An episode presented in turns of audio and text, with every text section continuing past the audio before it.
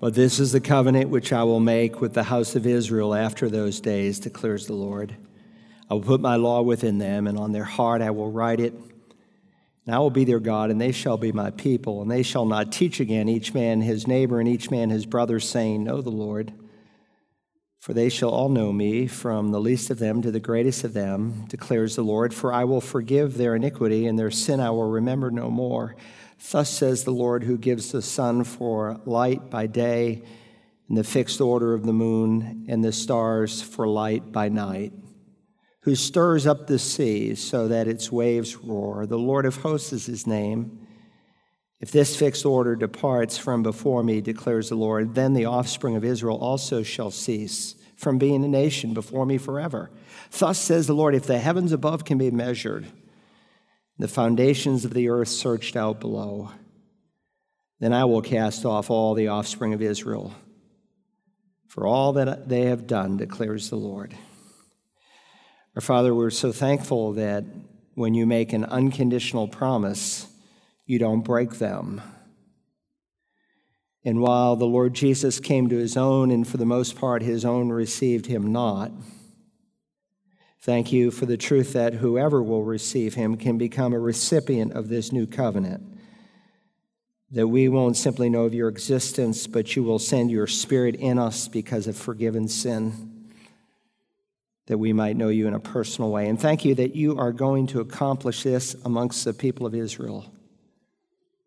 We know that they have numerous enemies who want to drive them into the sea. But your word here affirms that those enemies might as well try to shoot the stars and the moon and the sun out of the skies, that they'll have more success at that than for you to stop loving them and being committed to them. Thank you that the stage is being set for the return of your Son from heaven. That is a sovereign providential God, that you will bring Israel to faith and bring the fulfillment of the Great Commission to the whole world. In the interim, you've called us to be faithful as Gentiles. We know your church is largely a Gentile church today.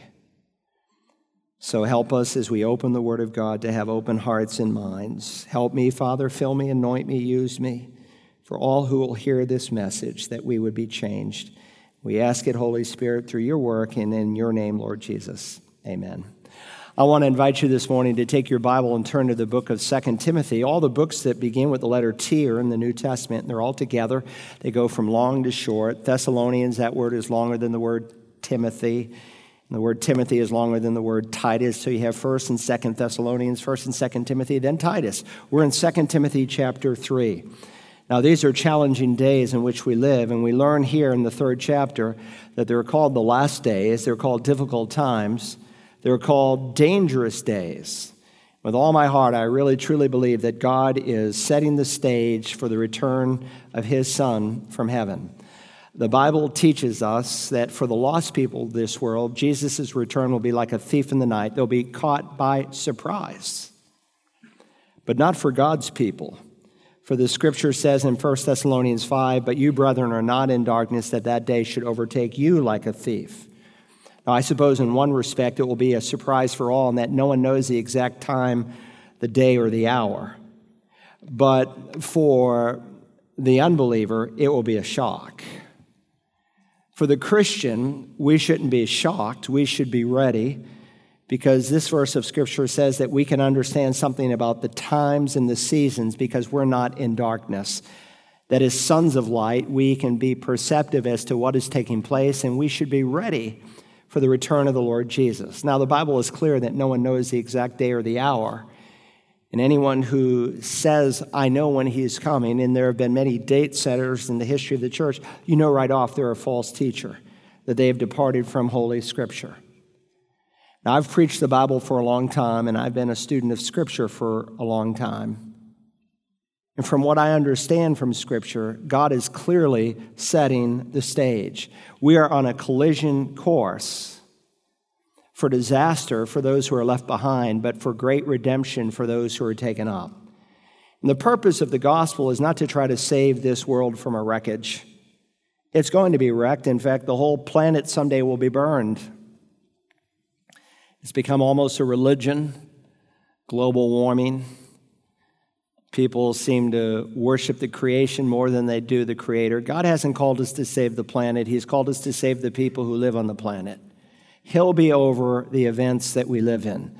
The gospel is to warn men and women and boys and girls of how they can find forgiveness and a guaranteed place in heaven. With that said, let me just say this morning that we're in a series, and if you're here for the first time, we had some months back finished the Epistle of James. Usually I preach through an entire book of the Bible, line by line, verse by verse. But sometimes between books, I'll do some special series. And we have been doing a series on sharing Christ, basically on evangelism. If you remember, we started on sharing Christ courageously, and we looked at Peter and the apostles who came under great persecution. But in spite of the persecu- persecution, because of deep held convictions, they were willing to suffer, yes, even to die for the cause of sharing Christ. Then we move from there to, and by the way, this is an important lesson for us to learn in our day. I spent a whole message on it because as we approach the end of the age, persecution will grow it will become more and more difficult to name the name of Christ, and there'll be increased persecution. Then we went to sharing Christ consistently, and we looked at the life of Philip. He was a deacon in the church. He was later dubbed Philip the Evangelist. One of the roles of an evangelist is they become a model of what God's people as a whole should be doing. Not only did he share with uh, mass crowds up in Samaria, he also shared with single individuals, and we studied that encounter he had with the Ethiopian eunuch. Then we went to sharing Christ in the Spirit. Look, if you're not spirit filled, you're not going to have much success. If God brings someone into the kingdom, it won't be because of you, it will be in spite of you. And one of the reasons some Christians see so few people brought into the kingdom through their testimony is because they're really not spirit filled people.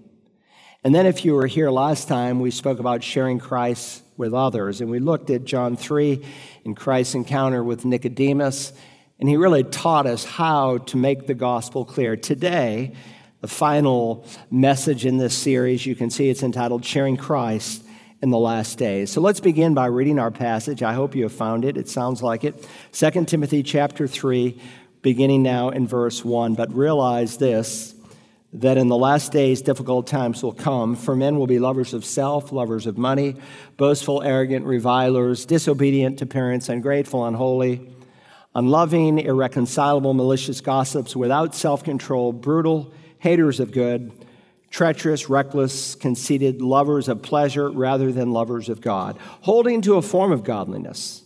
Although they have denied its power, avoid such men as these. For among them are those who enter into households and captivate weak women, weighed down with sins, led on by various impulses, always learning and never able to come to the knowledge of the truth. Just as Jannes and Jannes and Jambres opposed Moses, so these men also oppose the truth. Men of depraved mind, rejected in regard to the faith but they will not make further progress, for their folly will be obvious to all, just as Jannes and Jambres' folly was also. Now remember, Paul is not under house arrest. He's in a dark, dank, dirty Roman prison. He's about to be officially condemned, and if the tradition is right and we have much sources on it, he is going to be beheaded. So he's living under the shadow of execution. He is writing to his son in the faith, Timothy. For 30 years, Paul had in season and out of season preached the gospel. And he wants Timothy to continue to battle for the truth. He wants the gospel to go forward after he's dead and gone. And so the question that dominated Paul's mind is who would do it? How would it unfold? Listen, from a divine point of view, he understood completely that the gates of hell shall not prevail against the church. But he also knew from a human point of view that God uses men and women, and yes, even boys and girls, to bring people into the kingdom. So he writes this letter. It's his last letter that he will ever write, it's his last will and testament, encouraging him to preach, to teach, and to defend the gospel. Uh, here's the book uh, I taught it once 20 years ago, and here's the outline I came up with. It divides into four simple parts. In chapter one, he is commanded to guard the gospel. In chapter 2, he is called to suffer for the gospel. In chapter 3, he's called to continue in the gospel no matter how dark the days may get.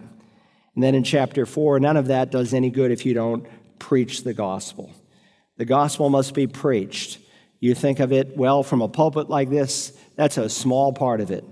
Most of it takes place during the week after the church is gathered and we scatter to our various locales, we have opportunities. So, knowing that the opposition is strong, knowing that the days are evil, he wants Timothy to be able to minister effectively in the last days. And so, first, he's going to address something about the atmosphere of the last days. And so, that's where we begin this morning the atmosphere of the last days. Roman numeral one, if you're taking notes. If you're online, there is a place to print out a uh, outline. Notice how verse 1 opens, but realize this that in the last days, difficult times will come. Now, there are two critical truths that I want us to learn from the very first verse. Number one, we are living in the last days. We are living in the last days. Now, with that said, I think it's helpful to define some important biblical words, and especially, especially this phrase, the last days. See, most people think of the term last days as that final frontier just before Jesus comes. And that, as we will see this morning, is certainly part of it, but it's much broader than that. The New Testament doesn't allow us to restrict that term just to the final days before Jesus comes from heaven. In fact, the Bible is divided really into two halves there's the Old Testament and there's the New Testament. There's the New Covenant, there's the Old Covenant. There's the Old Deal, there's the New Deal. And so, under the New Deal, we're living in a new age. It arrived with the first coming of Christ. And Peter believed that. If you remember in the day of Pentecost, he stood up and preached, and he said in Acts 2, quoting the prophet Joel, But this, what they had just witnessed, the coming of the Holy Spirit, what we read in the pastoral prayer, that because sin would be forgiven, we would have under the new deal, under the new diatheke, a new relationship with God that no Old Testament saint could dream of where the Spirit of God would be implanted in our hearts, what they had just witnessed is what was spoken of through the prophet Joel. And it shall be in the last days, God says, that I will pour forth of my Spirit upon mankind. So, from Peter's perspective, he was living in the last days with the coming and the indwelling of the Spirit of God. Likewise, the writer to the Hebrews identifies the last days with the coming of the Lord Jesus. Listen to the opening epistle, opening a chapter. God, after he spoke long ago to the fathers in the prophets in many portions and in many ways, in these last days, has spoken to us through his Son. So the New Testament teaches with the birth of the church we have entered into a new realm that's called the last days. And we know that not simply from the usage of the term outside of 2 Timothy 3, but it's clear when you read this text of Scripture that we're studying this morning that Paul doesn't restrict it simply to the very end of time. Uh, he is going to say in verse 5, as he gives a description of the last days and the people who will be ruling the last days, avoid such men as these so there's an assumption that there would be people alive in Timothy's day that he was to avoid because these were men who were leading in the last days. So, um, it's an important term because sometimes we use the term very loosely. People say, well, we're in the last days. Well, you're right, we are. But the bigger question are we living in the last of the last days? And we are going to think our way through that this morning. Now, understand for the rapture of the church, prophetically, nothing ever has had to happen for Jesus to come back and to catch up his church. The word rapture comes from the Greek word harpazo. That means to be caught up. We shall all be caught up. And in the Latin translation of the Bible, it's rapturo. We get our English word rapture from it. Every Christian believes in the rapture. When you meet a Christian who says, Well, I don't believe in the rapture, he just doesn't know what he's talking about. You mean to tell me you don't believe the church is going to be caught up someday into a new resurrected body? Well, yeah, I believe that. Well, that's the rapture. The question is, when does the rapture happen? And as you read the New Testament, it is clear that the return of Christ for his church is imminent, could happen at any moment. But the second coming is part of a predicted program. There's all kinds of prophecy that must be fulfilled for the second coming to happen. For instance, we need a one world ruler. We need a one world government. We need a one world market where no one can buy or sell anything unless they take uh, the mark of the Antichrist's name and the number that is equivalent to his name, 666. And all of that will ultimately take place during the time of the Great Tribulation period. Jesus referred to it in Revelation 3 as the hour of testing that will come upon the whole world. There's never been an hour of testing that has come on the whole world, but it's going to come after the church is removed. But what is so interesting is that when you see God laying the foundation for the second coming, certainly he could have caught up the church at 100 AD. But then the Jews who at that point were scattered throughout the planet, he would have had to have brought them back to fulfill all kinds of prophecy, and, and he would have had to have done a lot, but he could have. But the fact that we are seeing prophecy in our day fulfilled for the second coming, we know the rapture is that much closer. And both Moses and the Lord Jesus predicted that there would come a time in Israel's history where they would be scattered throughout the world but then at the end of time, before the second coming, they would be regathered onto their land. Listen to what Moses wrote in Deuteronomy chapter 4, verse 27. The Lord will scatter you among the peoples, and you will be left few in number among the nations where the Lord drives you. Jesus taught the same thing. He refined the time. He identified when what Moses wrote was actually going to happen. And so, as you read the Olivet Discourse and Luke chapter 21, verse 24, he is predicting the destruction of the temple. They're sitting on the Mount of Olives, Peter, James, John, Andrews, and they said, Look at that magnificent temple, Lord. He said, A day is coming not one stone will stand upon another. And they, he adds, will fall by the edge of the sword and will be led captive into all the nations, speaking about the Jews and Jerusalem will be trampled underfoot by the Gentiles until the time of the Gentiles are fulfilled. And that's exactly what began to happen in 70 AD. The majority have happened in 70 AD, and by 132, really the Bar Kokhba uh, rebellion, it was all over. They were scattered to the ends of the earth. Listen to Deuteronomy 28. Moses again gives the same warning. Moreover, the Lord will scatter you among all peoples from one end of the earth to the other end of the earth. He's not talking about their being scattered to Assyria or later to Babylon. He's talking about the Jews being scattered from one end of the earth to the other. Moses also wrote 1400 years before Christ in Deuteronomy 30.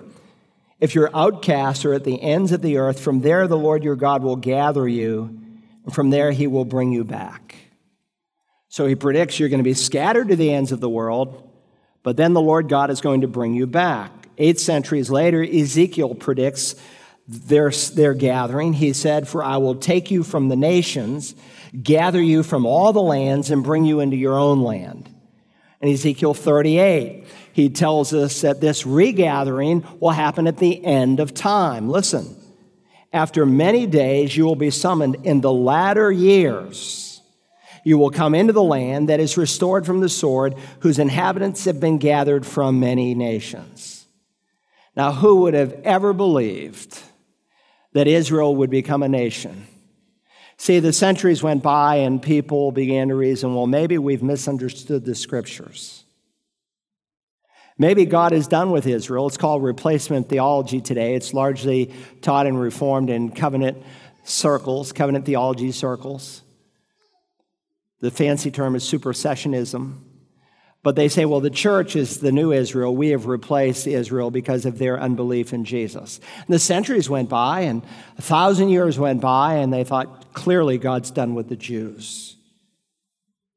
In 1900, there's always been a remnant of Jews in Israel, even after 70 AD, but just in the thousands. There was approximately in 1900, it was the height of their remnancy.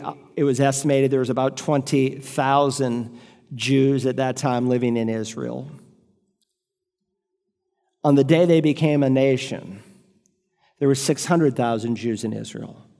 And of course, they declared their independence and after they declared their independence, A hundred million Arabs said, We don't like that you are independent, and we're going to destroy you. but they couldn't be destroyed. God protected them supernaturally. And again, He would gather them from the four corners of the earth.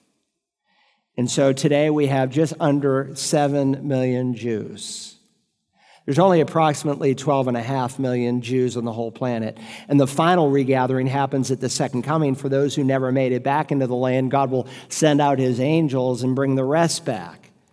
But understand for the Olivet discourse and the final prophetic schedule to unfold, you know, you who are in Judea, flee to the wilderness. Uh, someone's going to go, go into the temple and, and commit the abomination of desolation. For all those things to happen, the Jews had to be back in the land. And so people just ended up spiritualizing the book of Revelation. We studied it. I did 72 hours of preaching on the Revelation. If you're listening online, you can get the Search the Scriptures app. They're called preterists. They view, with the exception of the literal second coming, it's all history. The whole book of Revelation is history. You have to spiritualize the passages, you have to spiritualize what Jesus said. Look, all the prophecy for the first coming was literally fulfilled. You can expect the same for the second coming. So when you see A, the Jews back in the land, which God said He'd do at the end of time, you say, How much time do we have? I don't know. Over 70 years, He brought nearly 7 million Jews back into Israel. Do we have another 10 years or 50 years? I don't know. No one knows the day or the hour. But we know that we are in that season of what will happen at the end of time. In addition to that, Jesus likened his second coming, remember, no prophecy needed for the rapture, to the coming of the days of Noah, which were days of moral permissiveness, and he likened it to the coming of the days of Lot, which were days of moral perversion. So when you take the moral climate, added with the fact that Israel is back in the land, then you shouldn't be ignorant as concerning the times and the seasons that this day will overtake you like a thief. And so sin is growing, it's intensifying. And Jesus said it would. He said, because lawlessness is increased, most people's love will grow cold. And Paul will make the same statement here in verse 13 of this chapter. He tells us that sin and evil is going to intensify, but evil men and impostors will proceed from bad to worse, deceiving and being deceived. So before you can have the birth pangs, people say all the time, well, we're experiencing the birth pangs. These aren't the birth pangs. The birth pangs happen after the water breaks. The water will break when the church is removed. And when you study Matthew 24, the birth pangs in verses 3 through 14 perfectly parallel the sealed judgments. And then there's an event called the abomination of desolation, happens right in the middle of this seven year period. And what follows in the rest of that chapter perfectly parallels the uh, trumpet and bowl judgments that will follow. So nothing has to happen again for the second coming, but God is setting the stage. And so I think when you put it all together, you can confidently say, we are now in the last of the last days. So, in the truest sense, we are living in the last days, but I think we are now living in the last of the last days. Secondly, we are living in difficult times. We're living in difficult times.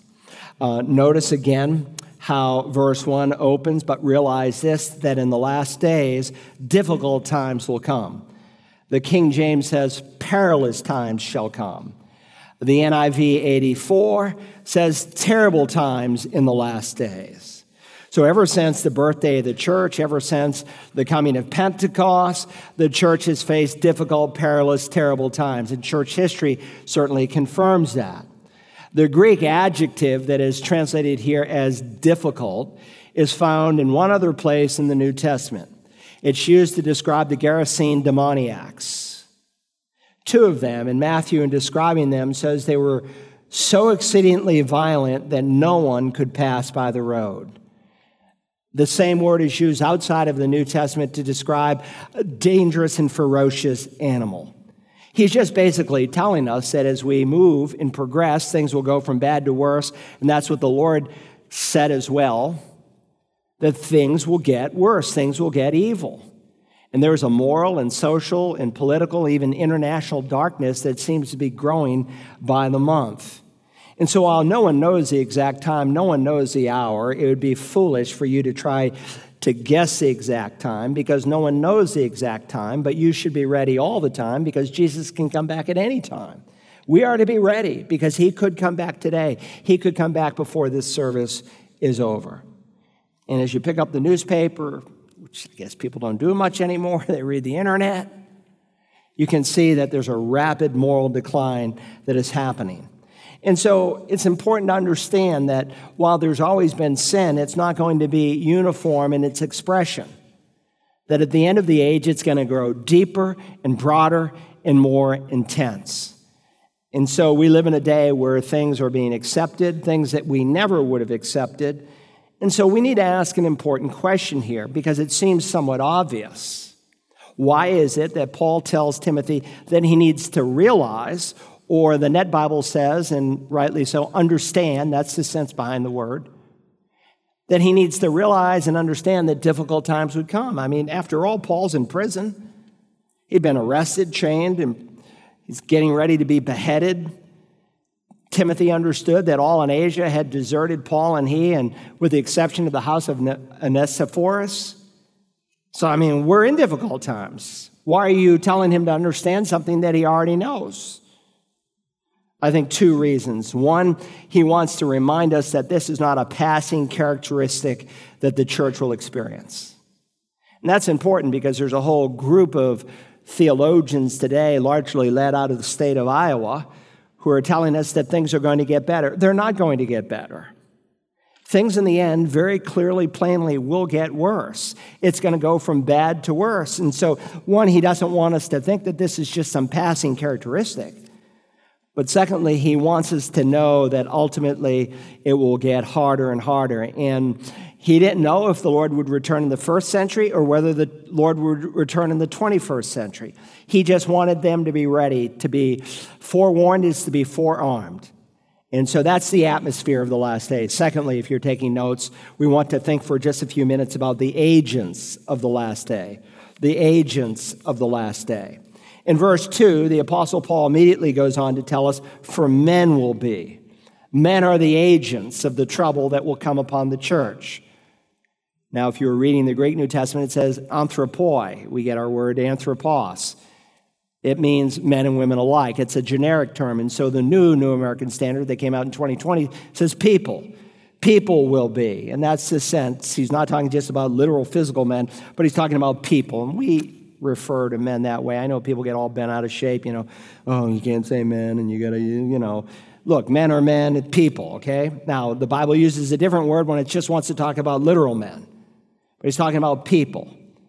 Now, according to Romans 8 and verse 7, by nature, people are rebels. We're opposed to the law of God.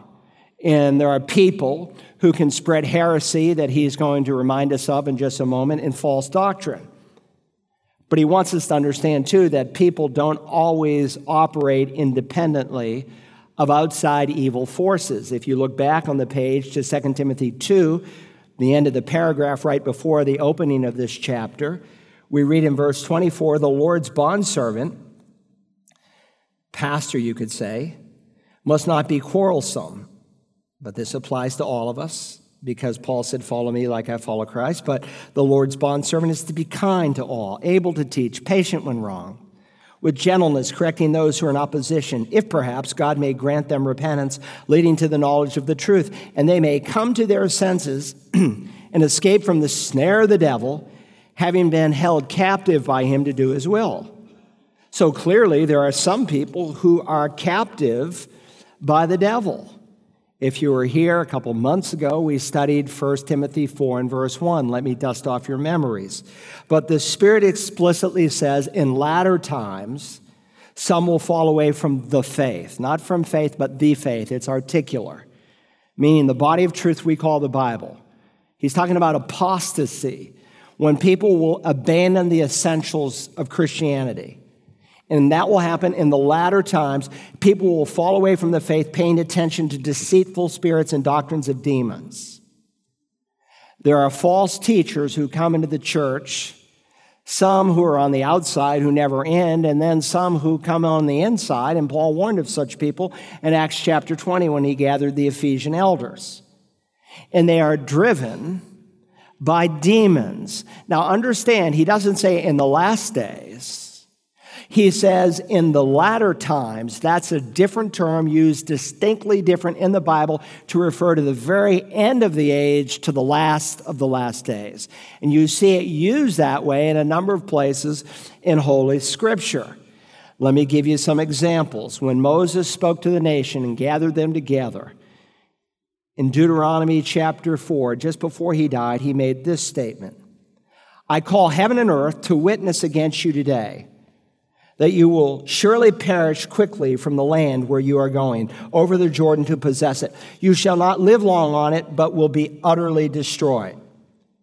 Now, God made an unconditional promise of ownership to the people of Israel concerning the land. But in terms of occupying the land, that was predicated on their faithfulness to the Lord. And God had given a deed to Abraham, it's recorded in Scripture 4,000 years ago that the land of Israel is their land. But then he goes on, verse 27 The Lord will scatter you. If you are disobedient, the Lord will scatter you among the peoples, and you will be left few in number among the nations where the Lord drives you. And of course, this dispersion happened just like Jesus predicted, beginning in 70 AD. And it was pretty much completed by the 130s just a handful of Jews left in Israel for the next 1900 years. But then God makes a promise in Deuteronomy 4 and verse 30. When you are in distress, and all these things have come upon you in the latter days again a time frame used throughout the old testament of that time frame just before messiah comes not the first time but the second time to rule and reign upon the earth and all these things come upon you in the latter days, you will return to the Lord your God and listen to his voice. Jeremiah pinpoints this time frame as happening during especially during the time of the Great Tribulation, where they'll not just come into the land, the Bible first predicts their physical regathering you see it in that great dry bones prophecy. They are first regathered, they're assembled, and then God breathes life into them. They are regenerated. And the regeneration part, that for the most part hasn't happened yet in Israel, is going to happen, according to Jeremiah, during the time of Jacob's trouble. Alas, for that day is great, so that none is like it, and it is the time of Jacob's trouble, but he shall be saved out of it.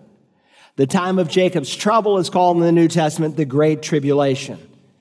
And so, in describing it further, Jeremiah said in Jeremiah 30, 24, the fierce anger of the Lord will not turn back until he has performed and until he has accomplished the intent of his heart. In the latter days, you will understand this. You'll understand it how? Because you'll be saved. You'll have ears to understand it. You'll be regenerated. And the promise that he's about to make that we read in the pastoral prayer will be real in their lives.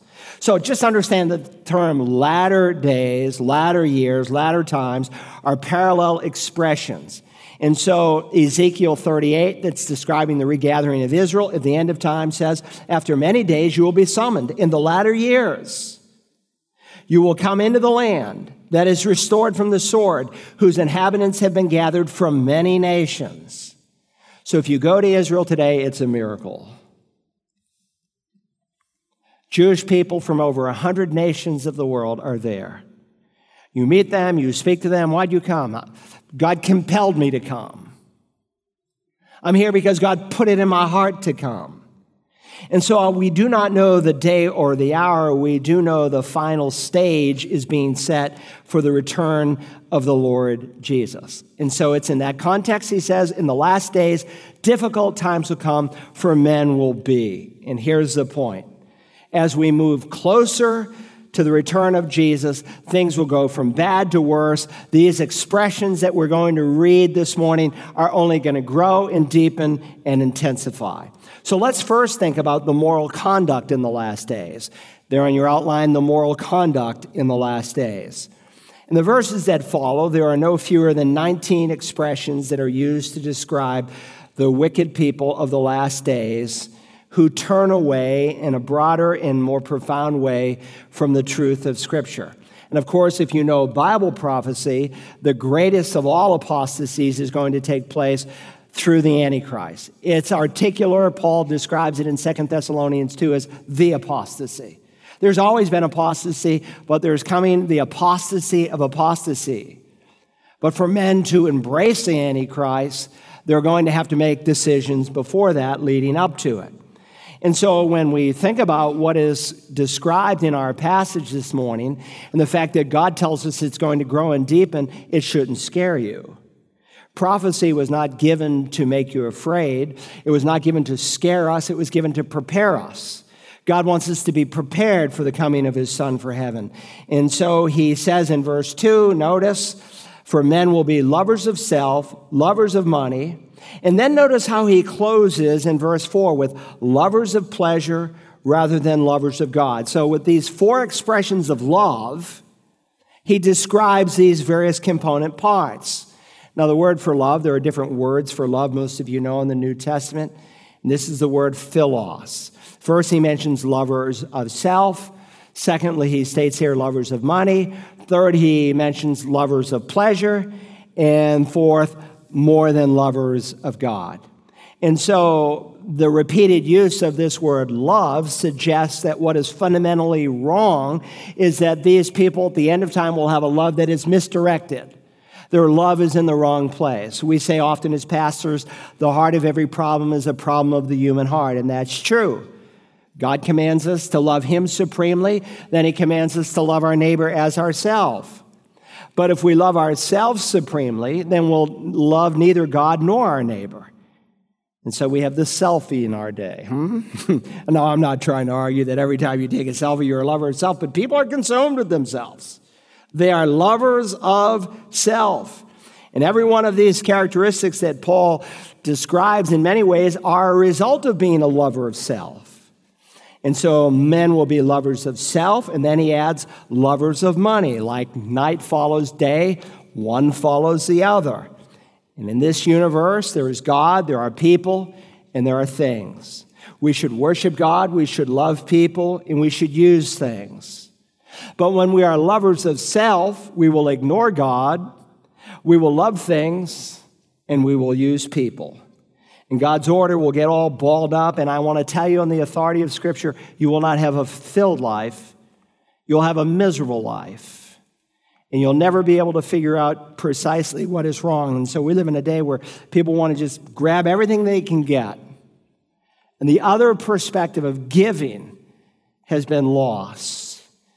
And what's happening here is not happening now in isolated spots. It's happening around the world. For men will be lovers of self. Notice the next word on the list.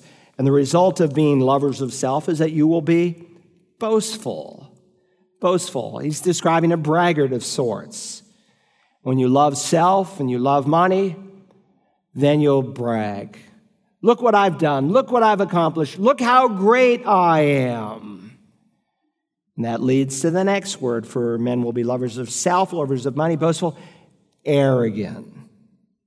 Arrogance is everywhere in our culture. Paul said, By the grace of God, I am what I am. You look at the average politician, you look at the average Hollywood star, the average sports athletic guy, they are filled with self, and many think they're just so great that they're too good to be damned and God isn't even in the picture. Notice the next word it's revilers. Men will be revilers. The New King James and the Net Bible says blasphemers. And that's good because it's the Greek word blasphemos, the verb blasphemeo, and it comes directly in English as blaspheme. What is blasphemy? In Scripture, it goes in two ways it goes vertically towards God, and it goes horizontally to those who are made in the image of God. And that's primarily what's in view here. And so the NASB goes with revilers. Some of your translations say slanderers. And sadly, when people have lost all respect for God, they will be quick to revile and slander and blaspheme those who are made in the image of God. You know, I know our president has problems, but we're called to pray for our president. But what's really disturbing to me is when we have entire stadiums reviling and cursing our president. And what really saddened my heart was to think of the thousands of children who were pres- present at those events. Look, that couldn't have happened 10 years ago.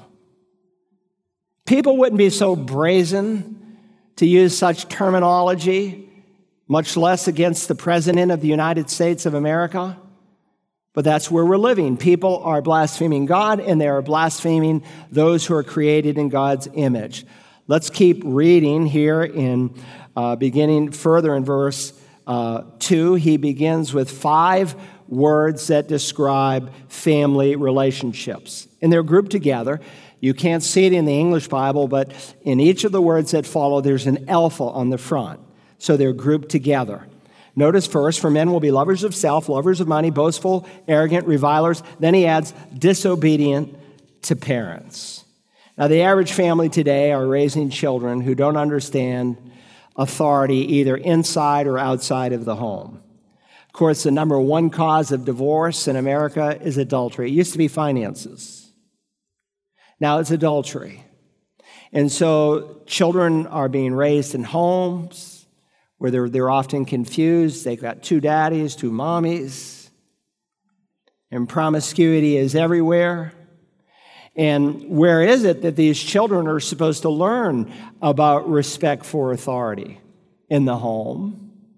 But when the home begins to disintegrate and fall apart, they lose it. Add to that, we have godless teaching that's going on right here in Beaufort County Public Schools. I tell people one of the most important people who we should vote for concerns the school board. I don't care where you send your kids to school homeschool, private school, Christian school, public school. You should still vote. I hope many of you, if not all of you, voted on Tuesday. I went in at five minutes to eight. I usually am in there at seven when the polls answer. I was the first one to vote. five minutes to eight. But we have in our public schools, these children are being taught transgenderism, critical race theory. I hope you understand that if you believe in critical race theory, you're not a racist. If you believe in, the, you know, people say, well, you believe in critical race theory, that means you're a racist. No, those who believe in critical race theory are the racists. I've got a magazine out there for you. Hundreds are already taken. It deals with what really is critical race theory. Look, God knows I hate racism. God knows that we're from one blood, that we're all related. God knows that as people grow in the grace and knowledge of Christ, racism begins to dissolve because you begin to see people as equals and equally sinful and that the ground is level at the cross. But our children are being taught. I know, and you know, technically these things are against the law in South Carolina. That's what they said in Virginia, or at least the governor did but it was written in the school board dictates, and you can teach it under all kinds of different labels. Children in sixth grade in our county are taught how to have safe sex. This is pathetic. They bring witches and socialists and drag king, drag queens in to lecture the kids, but God forbid if you said anything about the Lord. So if children do not learn to respect and obey their parents in the home, where are they going to learn it? And what is happening in America is absolutely heartbreaking because we have a generation, I think, that are being prepared for the Antichrist who are disobedient to their parents, which makes them, look at the next two, ungrateful and unholy. Many times because that's the way dad and mom are. Our society more and more is being characterized by un- unthankfulness, just basic blessings. My well broke this week, and it's nice when you have water, isn't it? And those guys came out to fix the well, and I prayed with them, and I'm just so thankful to have water. I spent a night in a home in Africa, two nights, sleeping on a dirt floor, holes in the roof. It rained, it came on me. They had to go hundreds of yards to get a bucket of water so I could bathe in the morning. We've got so much in this nation we take for granted, and yet we are so unthankful. And yes, I don't think it's Pharisaical for you to bow your head in a restaurant to give thanks over the food, much less in your home. I tell my grandkids, hogs and dogs don't, but we should. We should be thankful for all that God has done for us. They're unthankful, they're ungrateful, they are unholy. And so we have more and more a generation that is being governed by their passions. Sensuality has become the order of the day. Whatever happened to wholesomeness? So we have kids in middle school who are dressing like hookers. Whatever happened on, to wholesome living? The next word in the list is rather chilling. It's unloving. It's a translation of a single Greek word that is descriptive of family love. The King James tries to capture astorgos with the words without natural affection. That's pretty good, actually. Look, the family is under attack. And again, a nation is only as strong as its families. And in the place of natural love, we have more and more unnatural love. I mean, who would have ever thought that we could reach a day where parents would murder their children and children would attempt to murder their parents?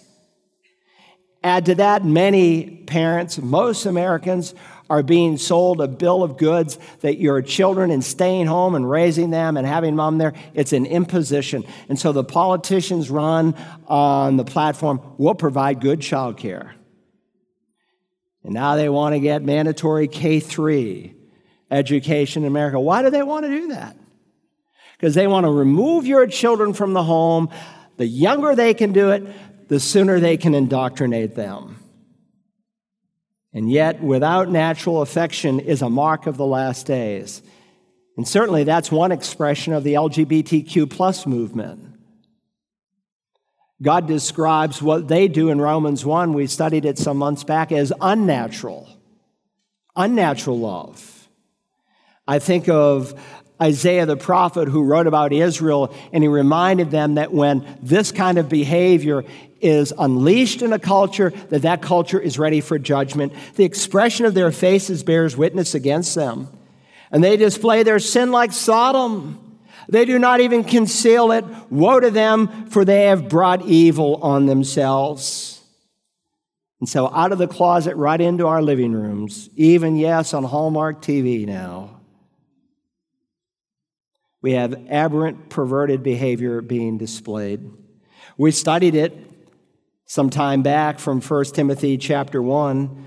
Paul says laws are to be written against evil behavior, that good behavior would be affirmed. That's what the law is supposed to do. That's what the government's supposed to do. They're supposed to praise good and put down evil.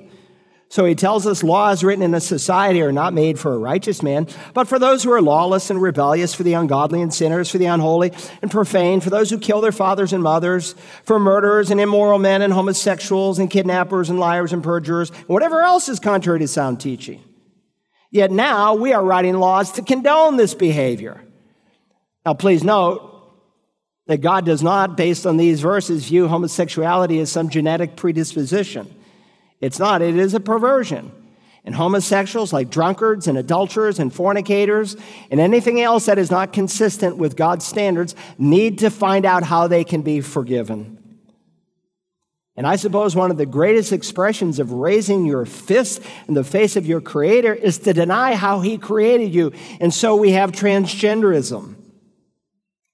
A dad in my office was broken down in tears because, in, yes, the Bluffton middle schools, his daughters were being taught transgenderism. God created man in his own image. In the image of God, he created him. Male and female, he created them. The Bible is clear that God created you either male or he created you female. So here is Rachel Levine, affirmed with a 52 to 48 vote, and the Biden administration referred to her appointment as a landmark decision. But it's not a her, it's a he. His name is Richard. And he may say he's a female, but he is not. God created him male, period. And until 2013, we spoke of gender identity disorder that needed to be treated, at least from a secular realm. We see it as needing to be treated from a spiritual realm. Though, as many of you, hundreds of you, called and emailed in Columbia and they stayed it, but then they passed it. And yes, that is on the program for the coming years. Not only on the program for South Carolina, we better speak up. It's in the platform. Have you read the Democratic Platform 2020? Look, it has um, nothing to do with being a Democratic or a Republican or an independent. It has to do not with right, left or right, but right and wrong. We're talking about moral issues here. In the platform, they want to make it a federal law for you if someone comes and they say, Look, I think I'm a girl, though I was born a boy, and you counsel them against that as a pastor, they want to make that illegal. They did it in Columbia. There's folks who want to do it statewide. Look, transgenderism is what we're talking about a doctrine of demons. There's no such thing as gender fluidity. Yes, my heart goes out for these kids. I want to help these kids. They're being trained in these schools, beginning in middle school, to question the way God created you. We need the wisdom that comes from above, not the wisdom that comes from below. The wisdom from below is demonic. And again, in the latter times, there'll be more and more, more demonic teachings without natural affection, without family love.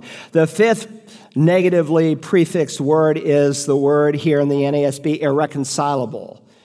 The ESV, if you're using that, it says unappeasable. The King James says truce breakers. One man telling me he was born again said, Well, I left my wife, I'm leaving my wife of 19 years for irreconcilable differences so that I can now live with my new girlfriend whom I really love. This word that is translated irreconcilable or truce breakers is a Greek word that is used of someone who doesn't keep their promises. Now, please understand if you've already broken your marriage vow, there is forgiveness. But let's make sure that if we have failed and we miss God's best, one man, one woman until death separates us, let's make sure that we don't rationalize what God calls wrong. You say, but I'm so happy now, I can't imagine a marriage like I have now. That's because of God's grace. But don't send some double message. Irreconcilable, truce breakers so, on the one hand, we, we need to hold out forgiveness. On the other hand, we need to hold up God's standard. I don't care if it's in marriage or business. People today, it's hard to do, make a deal with someone on a handshake or just your word because you don't know where they're going to go. The next word is malicious gossips. So these five words are linked together with family life, with the alpha prefix. Now he goes into seven words that are far wider than the family, and the first is malicious gossips. The Greek word is diabolos. We get our English word diabolical or, or devil from it. The King James renders it false accusers. Some translations say slanderers. And that's what the devil, that's what the word devil means slander. The devil at heart is a slanderer. He takes a good name and a good reputation and he slanders it. And people who do not keep their word, who are truce breakers, will often defend their position by slandering the person whom they broke the agreement with. Then he adds, without self control. And that certainly characterizes a large portion of our culture. If it feels good, do it, whether it's getting high on drugs or alcohol or illegitimate sex. Again, Paul wants us to understand that this is behavior that typifies the last days and it will intensify as we move through the age. In addition, this lack of self control manifests itself by those who are described here as brutal. Do you see it? Brutal. Uh, the Net Bible says savage. Anemeros means fierce.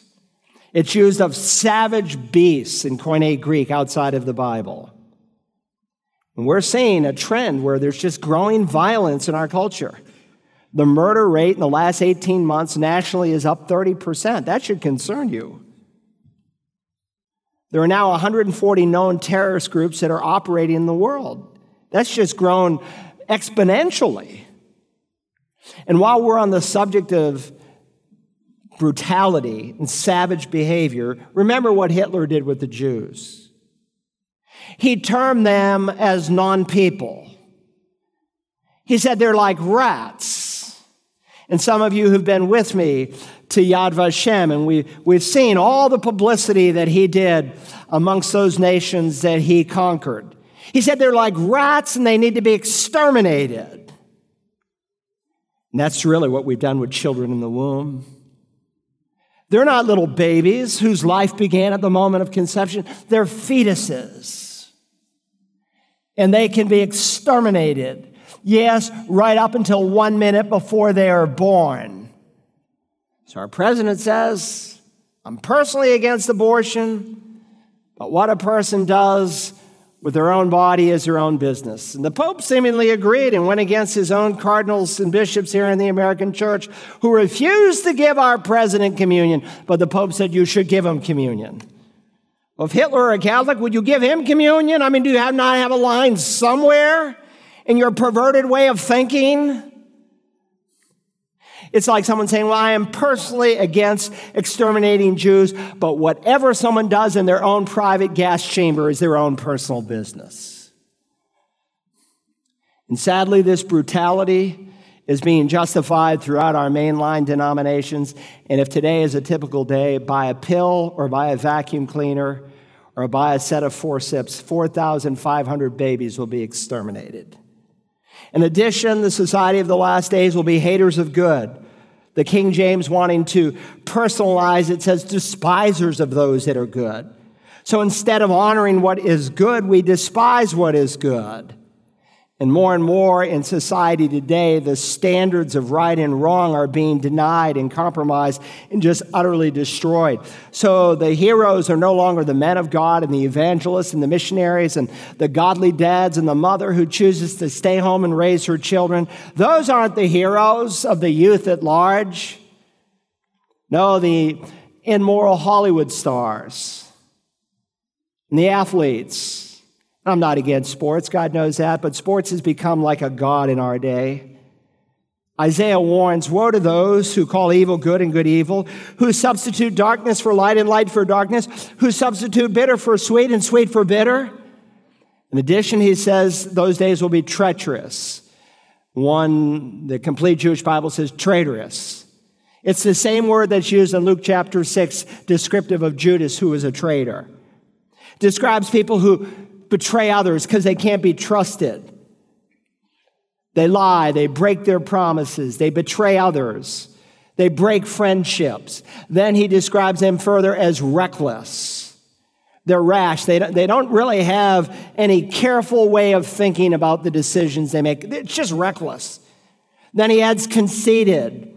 One paraphrase says, puffed up with pride. The King James says they're high minded, they're, they're just swollen with conceit because they're so into themselves. He will be a lover of money and a, and a lover of self, as stated earlier, and such people will be lovers of pleasure rather than lovers of God. Understand the Bible's not against true pleasure, it's just against worldly pleasure. The psalmist said, You will make me, you will make known to me the path of life. In your presence is fullness of joy. In your right hand there are pleasures forever. The problem is, is that when we substitute the kind of pleasure that God created you for, for what the world is offering, there are Christians who are not in church today in different parts of the world because they didn't feel like getting up. It was rainy, it was wet, it was cold. Some places where the sun's shining, they're out in the golf course. Some are still lounging around the kitchen drinking their coffee. Not that they couldn't be here. I understand some can't be here, but because they won't be here. Lovers of pleasure, the restaurants are full, the stadiums are packed, but the churches are empty. 50,000 churches are expected to close. And the reason is, is because men in the last days will be lovers of pleasure rather than lovers of God. Now, listen, it's no longer the Lord's day, is it? It's just the weekend. And God says, as you see, because there is an assumption that you can see, that you can understand God's prophetic schedule unfolding, that when you see all these things happen, you need all the more to gather together. All the more as you see the day drawing near. But when we reverse the order of the first and the third by putting ourselves first and God last, then our human relationship will suffer. And it's only the gospel that can take someone from being self centered to being God centered and other centered. Now, quickly, the religious observance in the last days. The religious observance in the last days. Please notice, if you will, verse 5. These people will be holding to a form of godliness, although they have denied its power. Avoid such men as these. Now, most Americans don't need religion, however, they express that self. Climate change, that's a religion in itself. But what they need is true religion, saving religion. And we have a lot of religion that is just empty and meaningless. Isaiah dealt with the problem in his day, and he wrote these words God speaking, I hate your new moon festivals and your appointed feasts. They become a burden to me. I'm wary of bearing them. So when you spread out your hands in prayer, I will hide my eyes from you. Yes, even though you multiply prayers, I will not listen. Your hands are covered with blood. Wash yourselves, make yourselves clean. Remove the evil of your deeds from my sight. Cease to do evil. Learn to do good. Seek justice. Reprove the ruthless. Defend the orphan. Plead for the widow. Read the book of Amos. It's the same problem. It's the theme of the book. And Jesus underscored the same problem in his day with the Pharisees when he said, Woe to you, scribes and Pharisees, hypocrites! For you clean the outside of the cup and of the dish, but inside they are full of robbery and indulgence. They carefully, meticulously jump through all these little religious acts, but on the inside, Jesus said they were like dead men's bones. That's what he's describing here. They have a form of godliness outwardly, but inwardly they are absolutely bankrupt. Religion without reality, form without force. As James said, as we studied a few months back, faith without works is dead. To quote Paul and Titus, they profess to know God, but by their deeds they deny him. Do you have true salvation this morning? It comes with power. If any man is in Christ, he's a new creation. The old life has passed away and everything has become new. And understand, Paul then adds a warning. Notice, avoid such men as these. Now, that does not mean that Timothy was to remove himself with all contact from the lost people. Jesus was a friend of tax gatherers and sinners. In fact, if you were to try to do that, Paul argues in 1 Corinthians 5, you'd have to leave the planet. So, what is he describing here? Again, he's dealing with people who have a form of godliness. They are professing Christians, they are fake Christians. Avoid such men as these. They don't have the real thing. And that's why Jesus, on the one hand, said, Hey, look, if a man is a tax gatherer, a sinner, you should be a friend of his so you can win him to the Savior. But if he's a confessing believer, and he's living an immoral or a less than pleasing lifestyle that is bringing harm to the testimony of the local church, then you should treat him as a tax gatherer. You should separate from him. Avoid such men as these. And sadly, there are many wonderful pastors across our nation. And some of God's people, out of tradition, are in bad churches. They say, Well, I'm here to have an influence. You know, there's a lot of lost people in this church, and I'm here to have an influence. You're having an influence, all right. They look at you and say, Well, he's a good man. He goes to such and such church. Maybe I need to go to that church. Yeah, you're having an influence. You're bringing them under a dead, fake, lost preacher. Oh, but we've been going here for generations. You know, my great grandfather's buried out back. My grandfather's buried out back. Mom and dad are buried out back. I can't leave. Look, if grandma and grandpa could get up and leave, they would. They can't. You should. You should get out of a liberal church. You ought to be in a Christ centered, Bible believing church where the pastor makes no compromise. Finally, in addition to their moral conduct, look at their proselytizing zeal. Their proselytizing zeal in the last days. We read here in verse 6 For among them are those who enter into households and captivate weak women, weighed down with sins, led on by various impulses. The devil loves company. And so he has his men who try to captivate weak women, he says. Paul gave the same descriptive terms, he broadened it to men and women alike in Romans 1, of people who give hearty approval to those who practice sin. You get drunk for the first time, you feel kind of bad. Second time you get drunk, you don't feel quite as bad. Third time, you want someone to get drunk with you. You lose your virginity, you want other people to lose their virginity with you. You become an evangelist for sin. And he's describing here, I say proselytizing zeal, it's really, it's a, it's a military term that is used. And that they capture these weak women, they go into their households. Why into their households? Because that's where the church met. Uh, they, they, they didn't have, you know, local assemblies that met in buildings like this. They met in homes. So, assumingly, when the man is out working by the sweat of his brow to do what he's supposed to do and earn a living for his family, and mom's at home, in comes these false teachers, trying to captivate them, trying to carry them away. And the scripture says they're weighed down with sin. They're, they're, they're looking for answers, but in all the wrong places. They're just guilty people and they embrace a Joseph Smith or a Kenneth Copeland or a Joel Osteen or a Joyce Myers. I mean, someone said to me, You don't love Joyce Myers? And I said, Absolutely not. She's a heretic. But our people today in America are so blurred and they can't think clearly because the Bible is not being taught in their pulpits. Now, understand, he's not picking on women here. He says the source of their problems are men who are entering in and carrying them away. Both are involved, but they're duped. They think everything's okay, always learning, verse 7, and never able to come to the knowledge of the truth. They'll listen to anybody, kind of like the Athenians in Acts 17. As their pastime, they would just listen to different speakers. It's your truth, my truth, whatever you want to be true.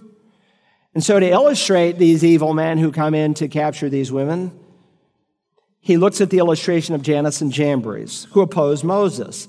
Now, if you try to find in the Old Testament the names Jannes and Jambres, you won't. Not found in the Old Testament. It is a tradition through the centuries that these two men, we, we, we know what they were a part of. They were a part of the men who opposed Moses, who were magicians. You remember they had the encounter with Pharaoh, and Moses put down his staff, it turned into a snake, and they replicated it. Satan has power. But then God's power was superior, and Moses' staff ate all their snakes. And so there was a tradition all the way back into the early Midrash uh, commentaries on the Tanakh, and they said, well, Jannes and Jambres was, were two men that opposed uh, Moses there in front of Pharaoh. Well, some traditions, that's all they are traditions, and some traditions are false, but occasionally God puts his stamp of approval on a tradition. And he does in this particular case.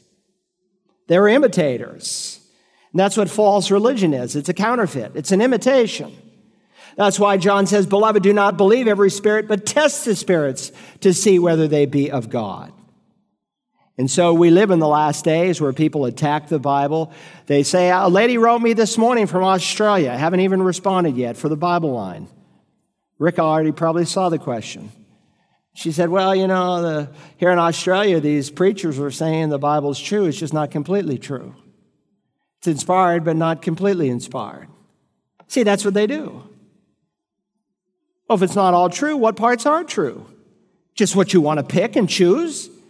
So every false religion has either an attack against the Bible, you can't trust it, or some interpretation that no one else has seen in 2,000 years, and look, if it's new, it's not true, or they have some dream, some prophecy, some additional book. I am sick and tired of hearing Christians about the dreams they've had. Let me tell you about your dream, my dream, Pastor, like it has some authority. It has no authority. God's canon is closed. These are men of depraved mind. Men of depraved mind, further rejected in regard to the truth. We discussed this word depraved or reprobate or useless, depending on your English translation.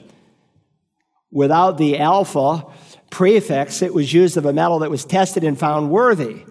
With the alpha prefix, it means just the opposite. A depraved mind is really an upside down mind. And that's where we are today. You say, who's the evil one today? Men like Pastor Carl Broggi. He's homophobic, they tell me. He hates gays and lesbians. And no, I don't. I don't hate them any more than the adulterer, the drunkard, or anyone else. I am a sinner saved by the grace of God. But if I didn't tell you the truth, I would be a false prophet. But you see, a depraved mind. These are, this is a society filled with depraved minds. They're embracing the exact opposite of what God says. And so at the end, they are rejected. They are tested and they are found to be counterfeit. But Paul wants to underscore here that just like Jannes and Jambres ultimately were defeated, so will these people be. Verse 9, but they will not make further progress. For their folly will be obvious to all, just as Jannes and Jambres' folly was also. Let me leave us with some applications as we close this morning. Number one, God's truth is protected by practical biblical separation. God's truth is protected by practical biblical separation. Now, we live in a day of ecumenicism, and there are many movements in Christendom that are screaming for unity. And on the one hand, we should do everything in our power to be unified with other Bible believing Christians. That's what Jesus prayed for in his high priestly prayer. That they, that the world may believe that you sent me how? By our oneness. But understand the oneness that the Lord Jesus is speaking about is oneness amongst those who are born again. Now, we must never, ever, ever forget that just as the gospel seed is being sown, tares by the evil one are equally sown. And they will even come into the local assembly, into Bible believing assemblies. There's a day coming when Jesus will separate the wheat from the weeds. But what are we to do with those who have turned from the truth? Listen to these verses. 2 Thessalonians 3:14. And if anyone does not obey our instruction in this letter, take special note of that man and do not associate with him. Oh, that sounds so hateful. Do not associate with him so that he may be put to shame. I had a man tell me that I wasn't saved. Why am I not saved? Because you weren't saved in the King James Bible. And the King James Bible is the only pure seed. So you're not saved. We're not talking about this ridiculous forms of separation that some people have invented. We're talking about people who have departed from critical historical doctrines of the Christian faith. Listen to what Paul says in Romans 16, 17. I urge you, brethren, keep your eye on those who cause dissensions and hindrances, contrary to the teaching which you learned, and turn away from him. Or here in 1 Corinthians 5, 9 through 11, I wrote you in my letter not to associate with immoral people. I did not at all mean with the immoral people of this world, the lost, or with the covetous or swindlers or with idolaters, for then you would have to go out of the world. You'd have to leave the planet. But actually, I wrote to you not to associate with any so called brother. If he should be an immoral person or covetous or an idolater or reviler or drunkard or swindler, not even to eat with such a one. Listen, we are living in the last of the last days. You have to have your head in the sand and not have read the scriptures not to understand it. There is to be a coming out, a separation from those who defy basic truth. And now it's walked in the front door of the evangelical church.